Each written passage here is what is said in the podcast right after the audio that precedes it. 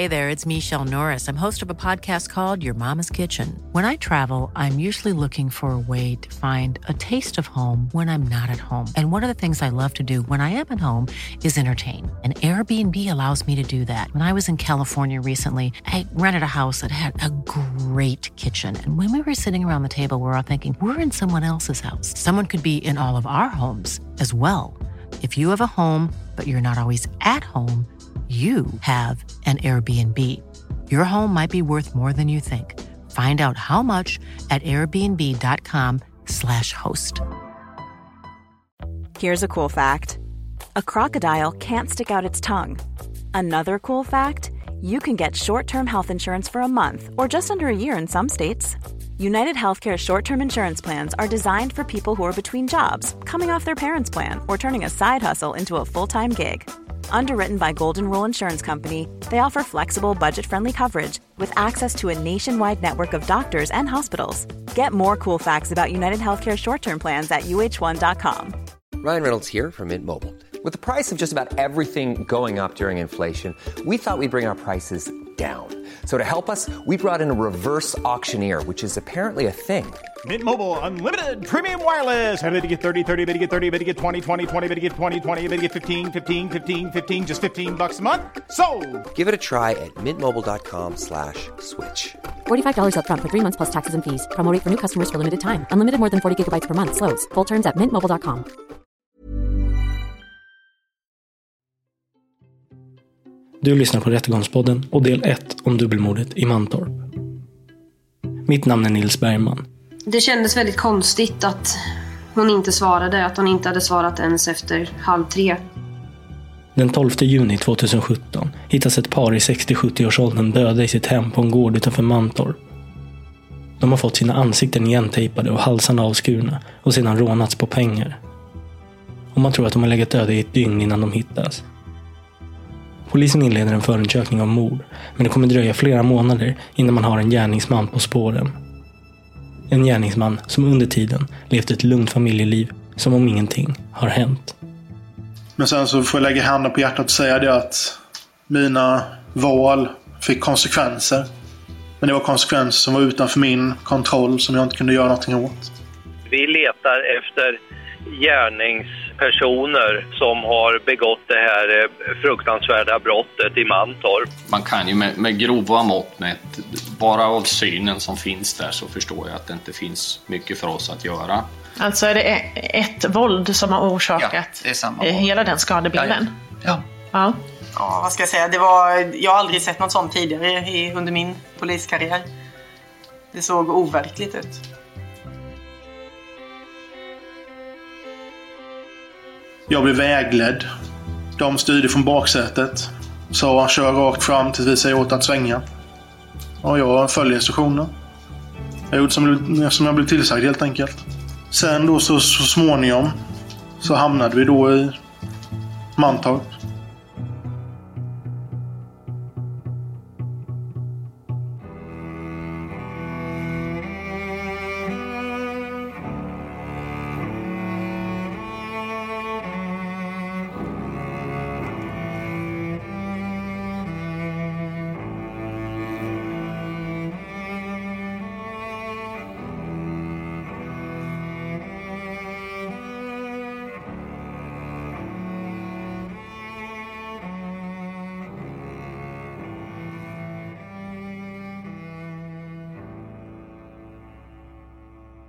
Eh, pappa var en väldigt lugn person.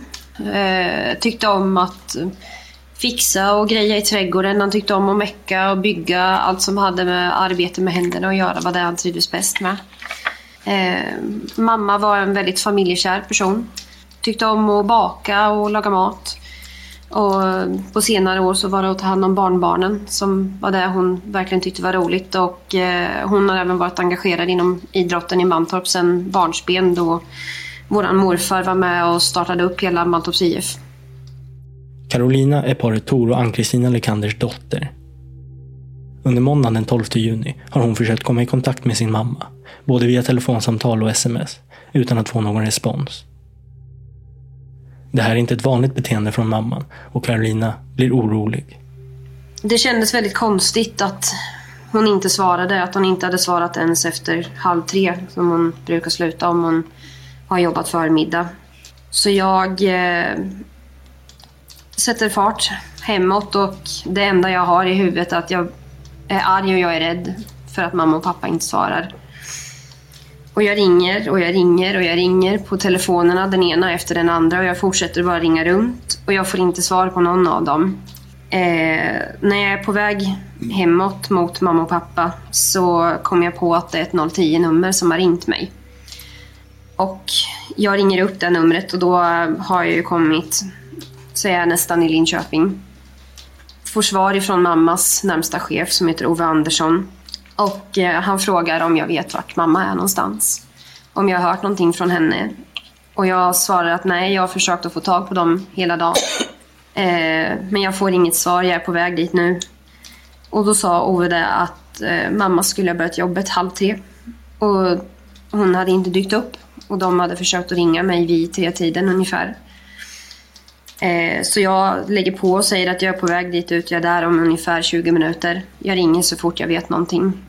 Och sen när vi lägger på så fortsätter jag att ringa. Jag sitter och ringer även till min sambo. Och ringer och säger att det är någonting som känns jättefel. Jag säger att mamma och pappa svarar inte och det är någonting som känns fel. Och sen fortsätter jag ju hemåt. Och får tag på min lillebror igen när jag kommer till Mantorp ungefär. Och han svarar att han får inte heller tag på dem. Och jag lägger på och jag fortsätter ringa och när jag åker genom Mantorp så ringer min stora syster Johanna. Och hon säger att, att hon har ringt till akutmottagningarna. Men hon kommer inte ihåg pappas fyra sista siffror. Eh, Johanna ringde mig, eh, jag var kvar på jobbet, jag tror klockan var kvart i sex. Och då ringde hon mig och frågade om jag kunde svänga förbi mamma och pappa för att eh, de hade försökt få fatt i dem eh, under dagen, men inte fått något svar. Och då sa jag givetvis så tar jag den vägen förbi.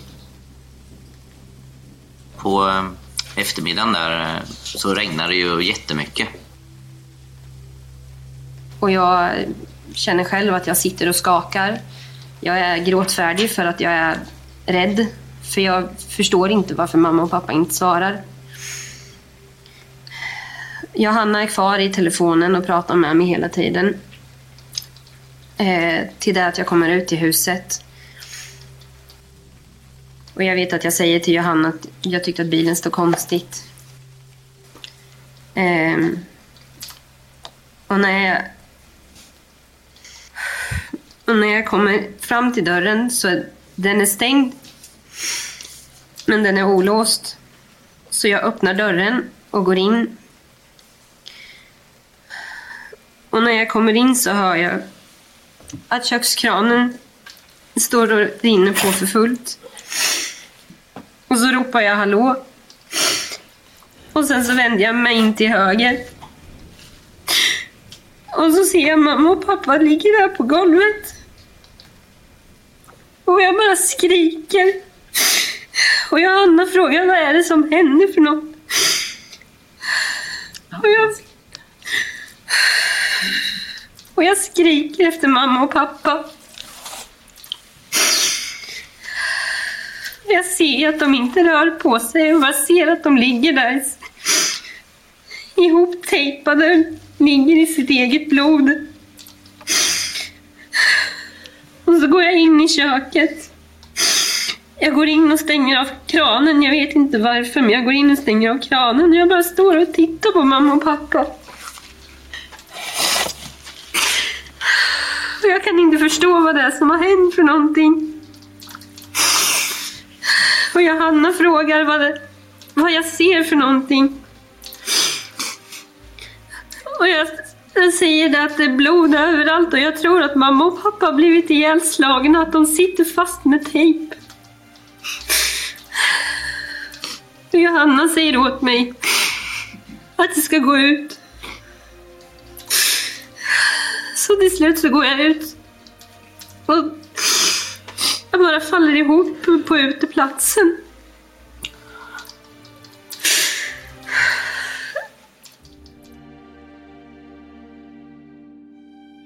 Jag tror jag är där i ungefär 5-10 minuter innan Johannas sambo kommer. När jag kommer dit så står eh, Carolina utanför dörren och eh, skriker till mig att, eh, att de ligger inne i köket och att de är, att de är tejpade. Så då går jag in i huset och ser, ser då att de ligger där inne. Eh, får ju kontakt med polisen då som eh, helt enkelt frågar om jag kan tänka mig att gå in i köket och eh, se hur det är ställt helt enkelt med dem. Om, om det är så att, att de möjligtvis kan vara varma och vara vid, vid liv. Och eh, jag kliver in i köket där. Eh, på något sätt så i min chock där så förstår jag väl ändå vad, vad som kan ha hänt där inne. Det är ju extremt mycket blod inne på platsen. Jag går eh, längs med där en radioapparat står och går. Jag går runt bordet. Så går jag fram till, eh, till Tors kropp som ligger under bordet. Och eh, då tar jag på hans eh, huvud med mitt finger. Och eh, då går jag fram till Ann-Kristin. Som ligger på kortsidan utav bordet. Av naturliga orsaker så är ju- Carolina är ju utanför. Och eh, jag försöker ju att inte hon ska komma in i huset igen. Och så kommer han ut igen. Och så sätter han upp handen och säger att "Du, jag får inte komma in. Du får inte komma in Carro, säger han till mig. Och jag pratar med hon på larmcentralen hela tiden. Och hon försöker att få fram vad det är som har hänt.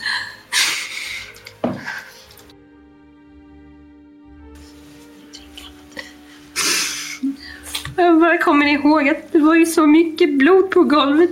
Och det, och det luktade så illa i köket.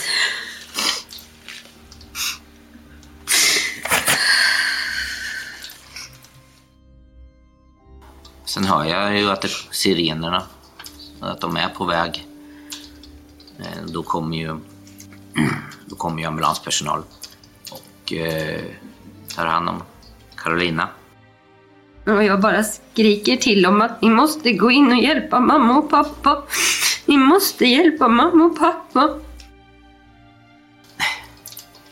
Och då säger jag till honom att, att det inte finns någonting, att det inte går att rädda dem. Det finns ingenting att göra här inne. Men han går in i köket naturligtvis, för det måste han göra. Fast det är samma sak som jag själv hade gjort alldeles innan. Man kan ju med, med grova mått mätt, bara av synen som finns där så förstår jag att det inte finns mycket för oss att göra. Så då koncentrerar vi oss på att ta hand om dottern och eh, den andra mannen på plats, där, om det är svågen. Mm. Ehm, ja, sen ansluter första polis eh, relativt snart efter det här.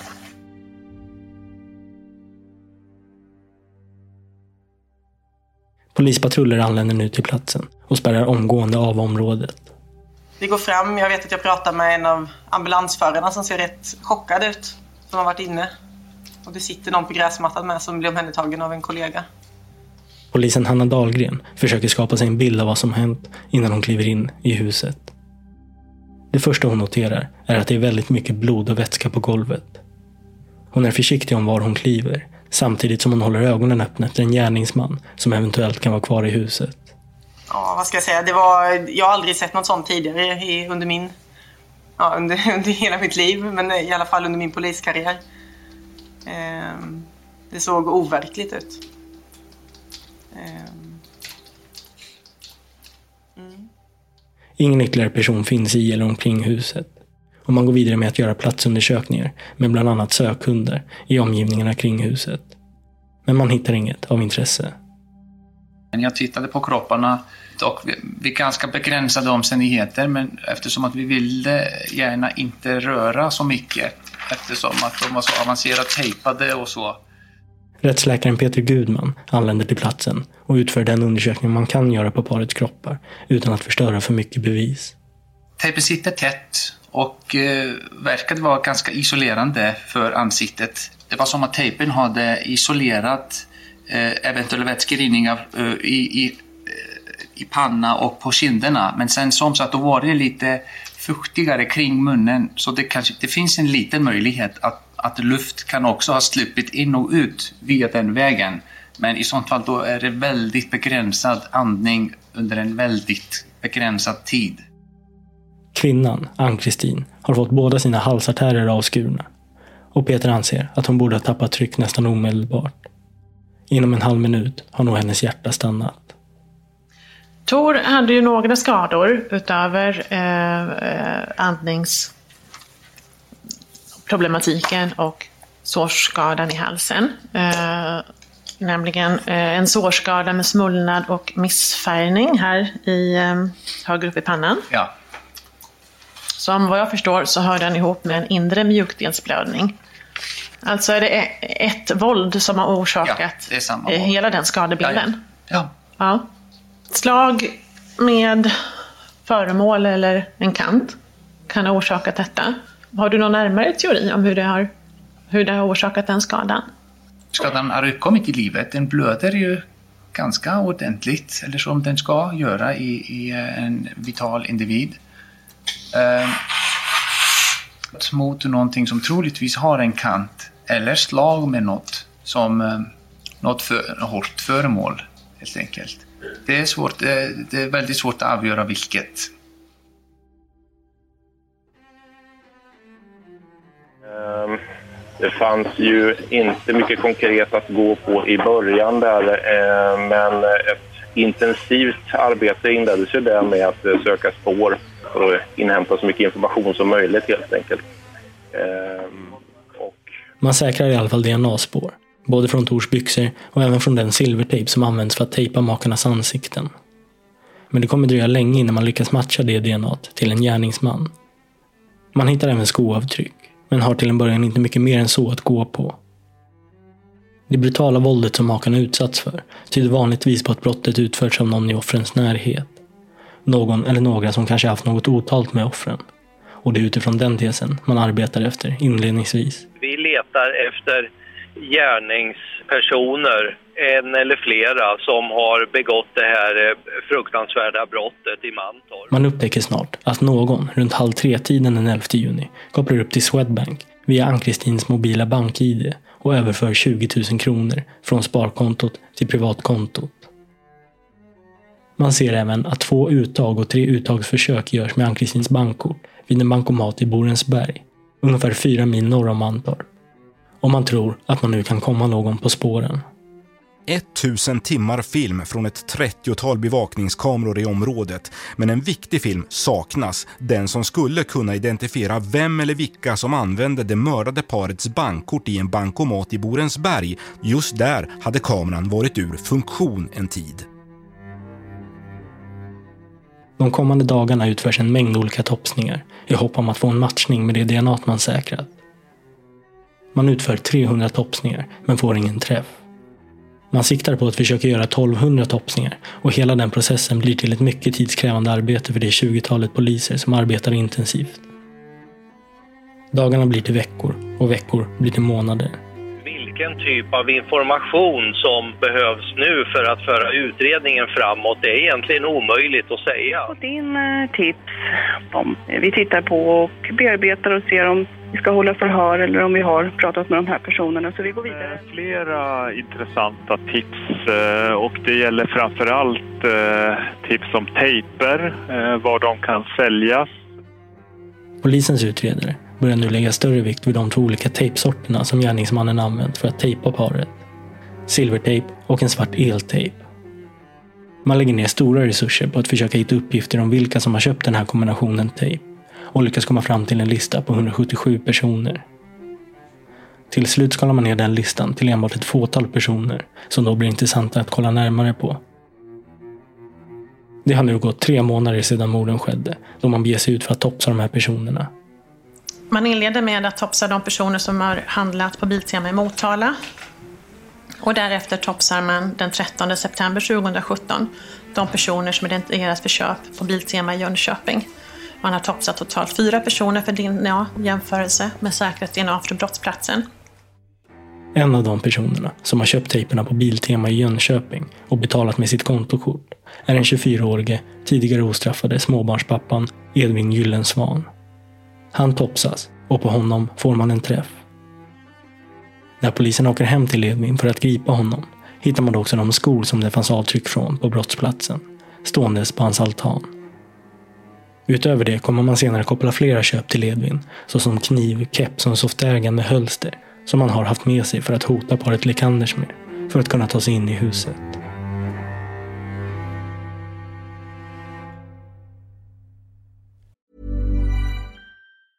A lot can happen in three years, like a chatbot may be your new best friend. But what won't change? Needing health insurance. United Healthcare Tri Term Medical Plans, underwritten by Golden Rule Insurance Company, offer flexible, budget friendly coverage that lasts nearly three years in some states. Learn more at uh1.com. Many of us have those stubborn pounds that seem impossible to lose, no matter how good we eat or how hard we work out. My solution is PlushCare.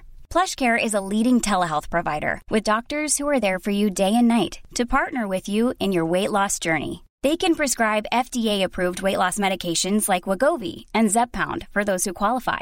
Plus, they accept most insurance plans. To get started, visit plushcare.com slash weight loss. That's plushcare.com slash weight loss. Hey, it's Ryan Reynolds, and I'm here with Keith, co star of my upcoming film, If, only in theaters, May 17th. Do you want to tell people the big news? All right, I'll do it. Sign up now and you'll get unlimited for $15 a month in six months of Paramount Plus Essential Plan on us. Mintmobile.com slash switch. Upfront payment of $45 equivalent to $15 per month. Unlimited over 40 gigabytes per month. Face lower speeds. Videos at 480p. Active Mint customers by 531.24 get six months of Paramount Plus Essential Plan. Auto renews after six months. Offer ends May 31st, 2024. Separate Paramount Plus registration required. Terms and conditions apply if rated PG. Planning for your next trip?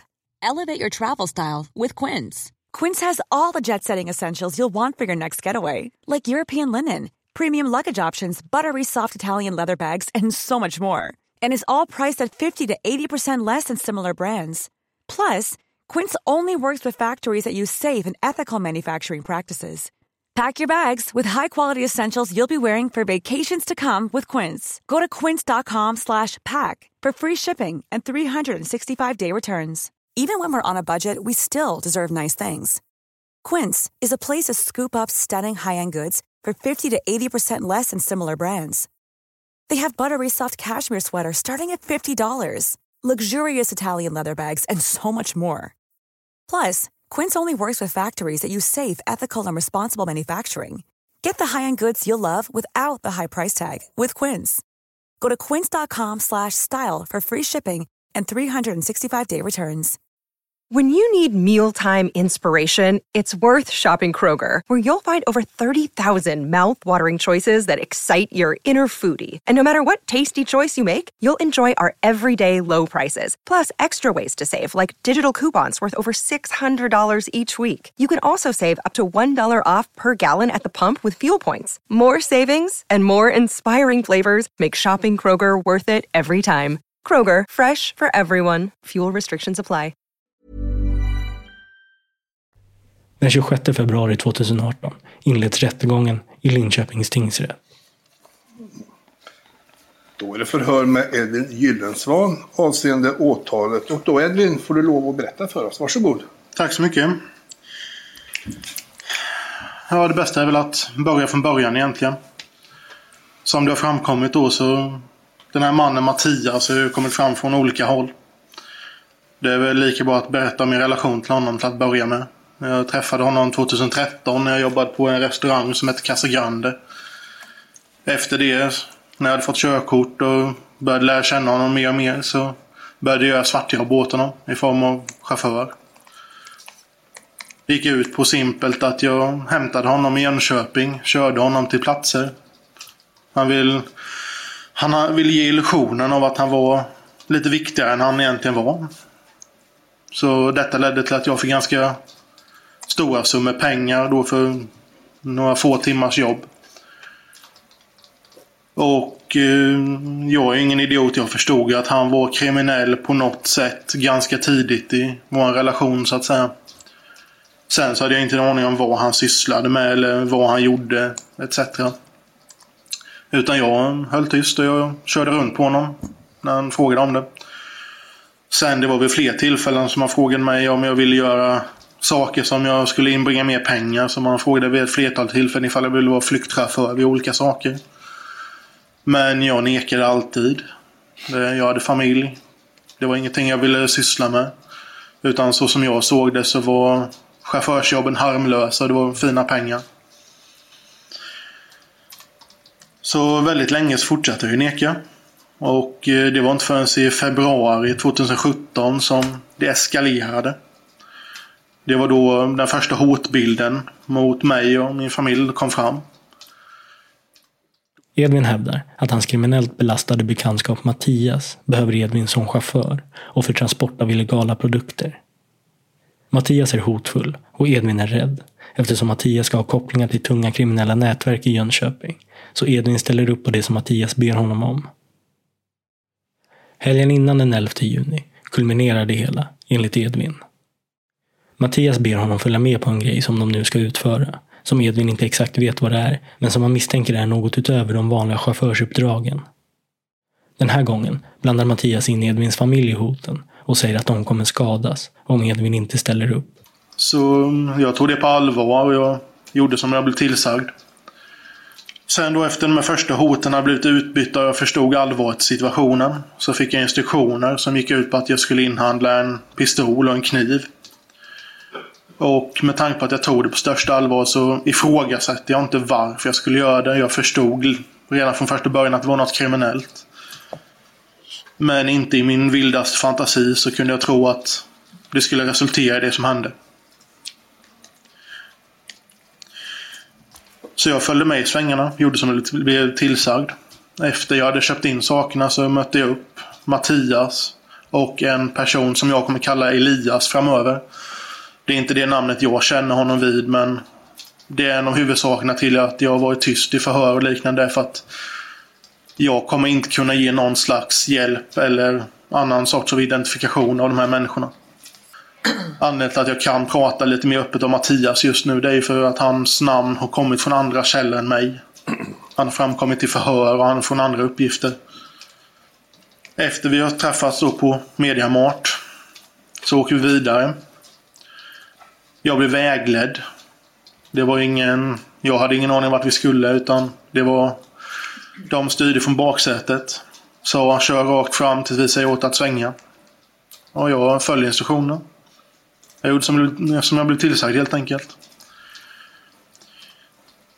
Sen då så, så småningom så hamnade vi då i Mantorp. Detta resulterade då i att vi går in och Mattias knackar på dörren. Det är Ann-Kristin som öppnar. Hon inser väldigt snabbt eh, allvaret i situationen. Hon ser vapen, hon ser tre män. Efter det så går jag och en till av personerna in i huset. En av personerna stannar utanför.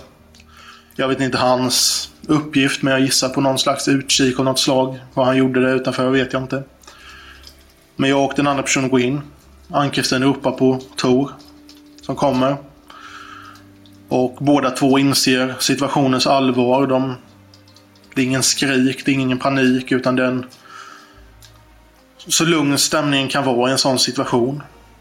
Och personen då som var med mig, det var han som skötte samtalet. Han pratade lugnt och metodiskt så som man gör i en sån situation för att inte frambringa panik. Efter det så blir de vägledda in i köket och de får sätta sig på varsin stol. Därefter är det jag som tejpar med svarttejpen. Jag tejpar först händerna på Tor. Sen händerna på Ann-Kristin. Sen foten på Tor och sen foten på Ann-Kristin. Efter det så börjar den andra personen prata med dem. Han börjar fråga dem om vart de har sina telefoner, vart de har sina plånböcker. När han har fått den informationen då så lokaliserar jag dem och tar dem bort till spisen där jag lägger dem. Det är det här skedet som den andra personen då ser att jag inte har på mig några handskar. Och då tar han fram ett par av sin bakficka, ger mig dem, jag sätter på mig dem. Han får koderna och eventuella andra uppgifter då. Jag skriver in dem, jag gör överföringen då på 20 000. Efter det så tar den andra personen fram den här silvertejpen. Och jag börjar tejpa då på händer och bringa. Och jag får instruktion om att jag ska tejpa för munnarna, inte näsan, utan munnen, vilket jag gör. Sen då så börjar vi prata. Och jag får instruktion om att jag ska tejpa för deras ögon. Vilket gör att jag påbörjar då på Tor. Men efter ett eller två varv så inser jag att fingertoppen på den blåa handsken jag har på mig, att den är borta. Då överlämnar jag tejprullen till person, den andra personen som var med mig in i huset. Då får jag instruktioner om att jag ska åka iväg och ta ut pengarna. Vilket jag gör. Jag går till bilen, jag sätter mig i bilen och åker därifrån. Edvin åker ifrån huset medan Mattias och Elias, enligt Edvin, ska vara kvar. Han vet ingenting om vad de sen gör. Edvin berättar att han knappar in bankomat på sin GPS och åker till den närmsta som dyker upp. Och det blir en bankomat i Borensberg, fyra mil bort. Under tiden smsar han även med sin sambo, som då är under uppfattningen att Edvin är på väg mot Sundsvall för att utföra ett chaufförsjobb åt Mattias. Efter en halvtimme är Edvin framme vid bankomaten. Där tog jag ut pengarna. Tog ut 15 000. Jag hade inga vidare instruktioner om hur mycket jag skulle ta ut eller vad jag skulle ta ut etc. Så jag prövade mig fram. I slutändan så stod jag där med 15 000. Vid det här laget så är jag väldigt förvirrad. Jag har, eh, vet inte vad som egentligen har hänt. Jag vet inte vad jag ska göra. Jag har fått tidiga instruktioner om att detta var då slutskedet. Efter det så körde jag runt egentligen. Så småningom så hamnade jag då i Linköping. Och även där av en slump. Jag, eh, jag vet inte riktigt vart jag har mig själv i den här situationen utan jag försöker helt enkelt hanka mig fram. Försöker smälta vad som har hänt. Så jag parkerar bilen och jag börjar vandra runt lite i Linköping ner vid något torg där. Så jag går ner där, där ser jag en restaurang. Märker att jag är hungrig. Så jag går in och äter. Efter det så inser jag att men, jag kommer inte komma någonstans, någonstans med det här så jag kör hem.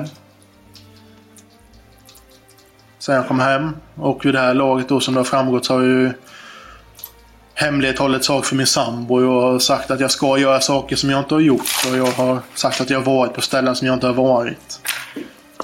Och detta var ju för att hon var omedveten om hotbilden. Hon var omedveten om vad jag skulle göra.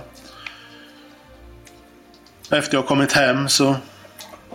Jag har ingen aning om hur jag ska hantera vad som har hänt. Men i detta skedet så... Är jag, det, det jag vet är att jag precis varit med och rånat ett äldre par i Mantorp. Dagen efter åker Edvin in och möter Mattias och Elias vid Mediamarkt i Jönköping. Där överlämnar han till Mattias den mobiltelefon han haft och använt sig av för att kunna kommunicera med dem. Och Edvin får även instruktioner om att behålla de pengar som han har tagit ut. Han får ett sista hot. Att om han går vidare och säger något om det han har varit med om, så vet de var hans familj bor. Han hade en klump i magen över vad, som, vad jag hade gjort. Samvetskval över vad jag hade gjort. Och detta var innan det faktum att jag visste vad som egentligen hade hänt. Senare på måndag så då tar jag mig ut till Tenhult där min familj är. Jag reflekterar inte särskilt mycket över vad som har hänt och liknande för jag har familj att sköta, jag har ett jobb som jag skulle sköta så jag tryckte ner det. Tryckte bort och svalde klumpen.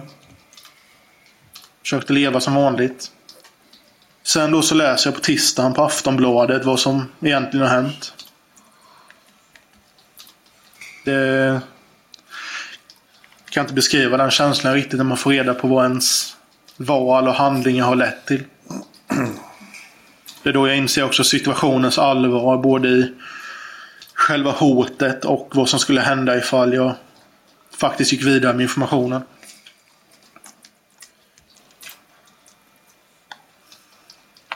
Så vid det här laget då så har jag blivit hotad. Jag har blivit först runt emot min vilja. Jag har um, gjort de här sakerna enbart på grund av att jag varit tvungen.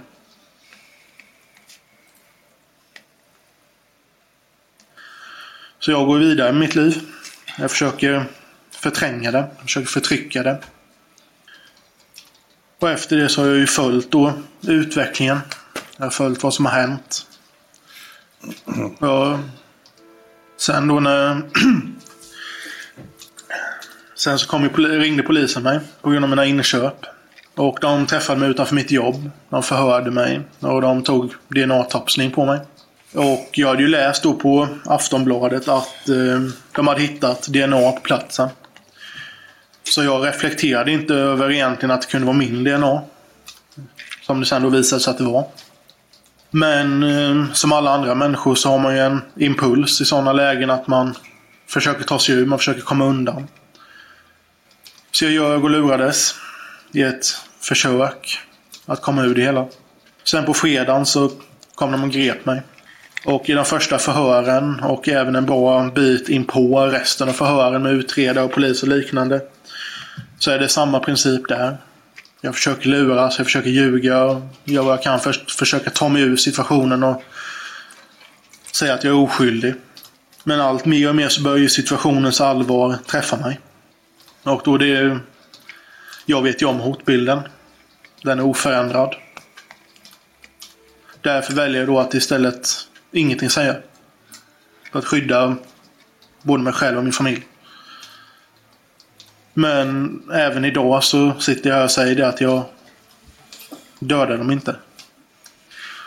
Men sen så får jag lägga handen på hjärtat och säga det att mina val fick konsekvenser.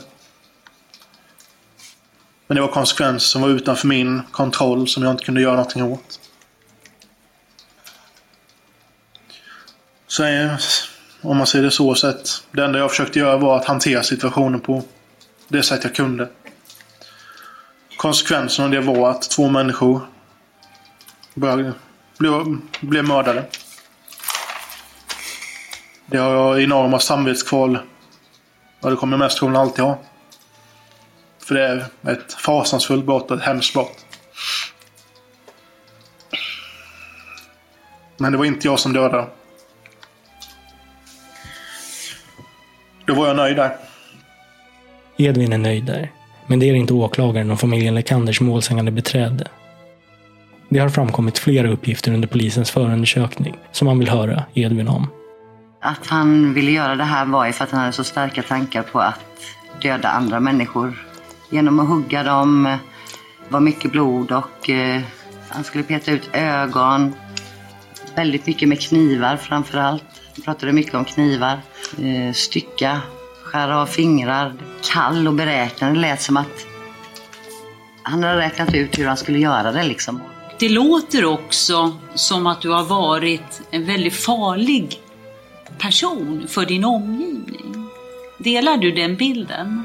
Nej. Jag tänker på den här dödslistan framför allt och de tankar du har haft.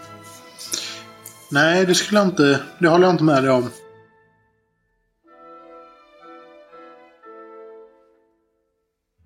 Mitt namn är Nils Bergman, ansvarig utgivare Jonas Häger och du har lyssnat på Rättegångspodden och del 1 om dubbelmordet i Mantorp. Stort tack för att ni har lyssnat.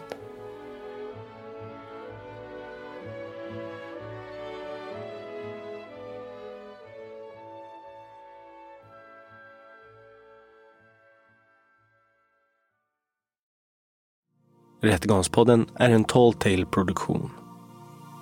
Ansvarig utgivare är Jonas Häger. Och Rättegångspodden görs i samarbete med Lexbase.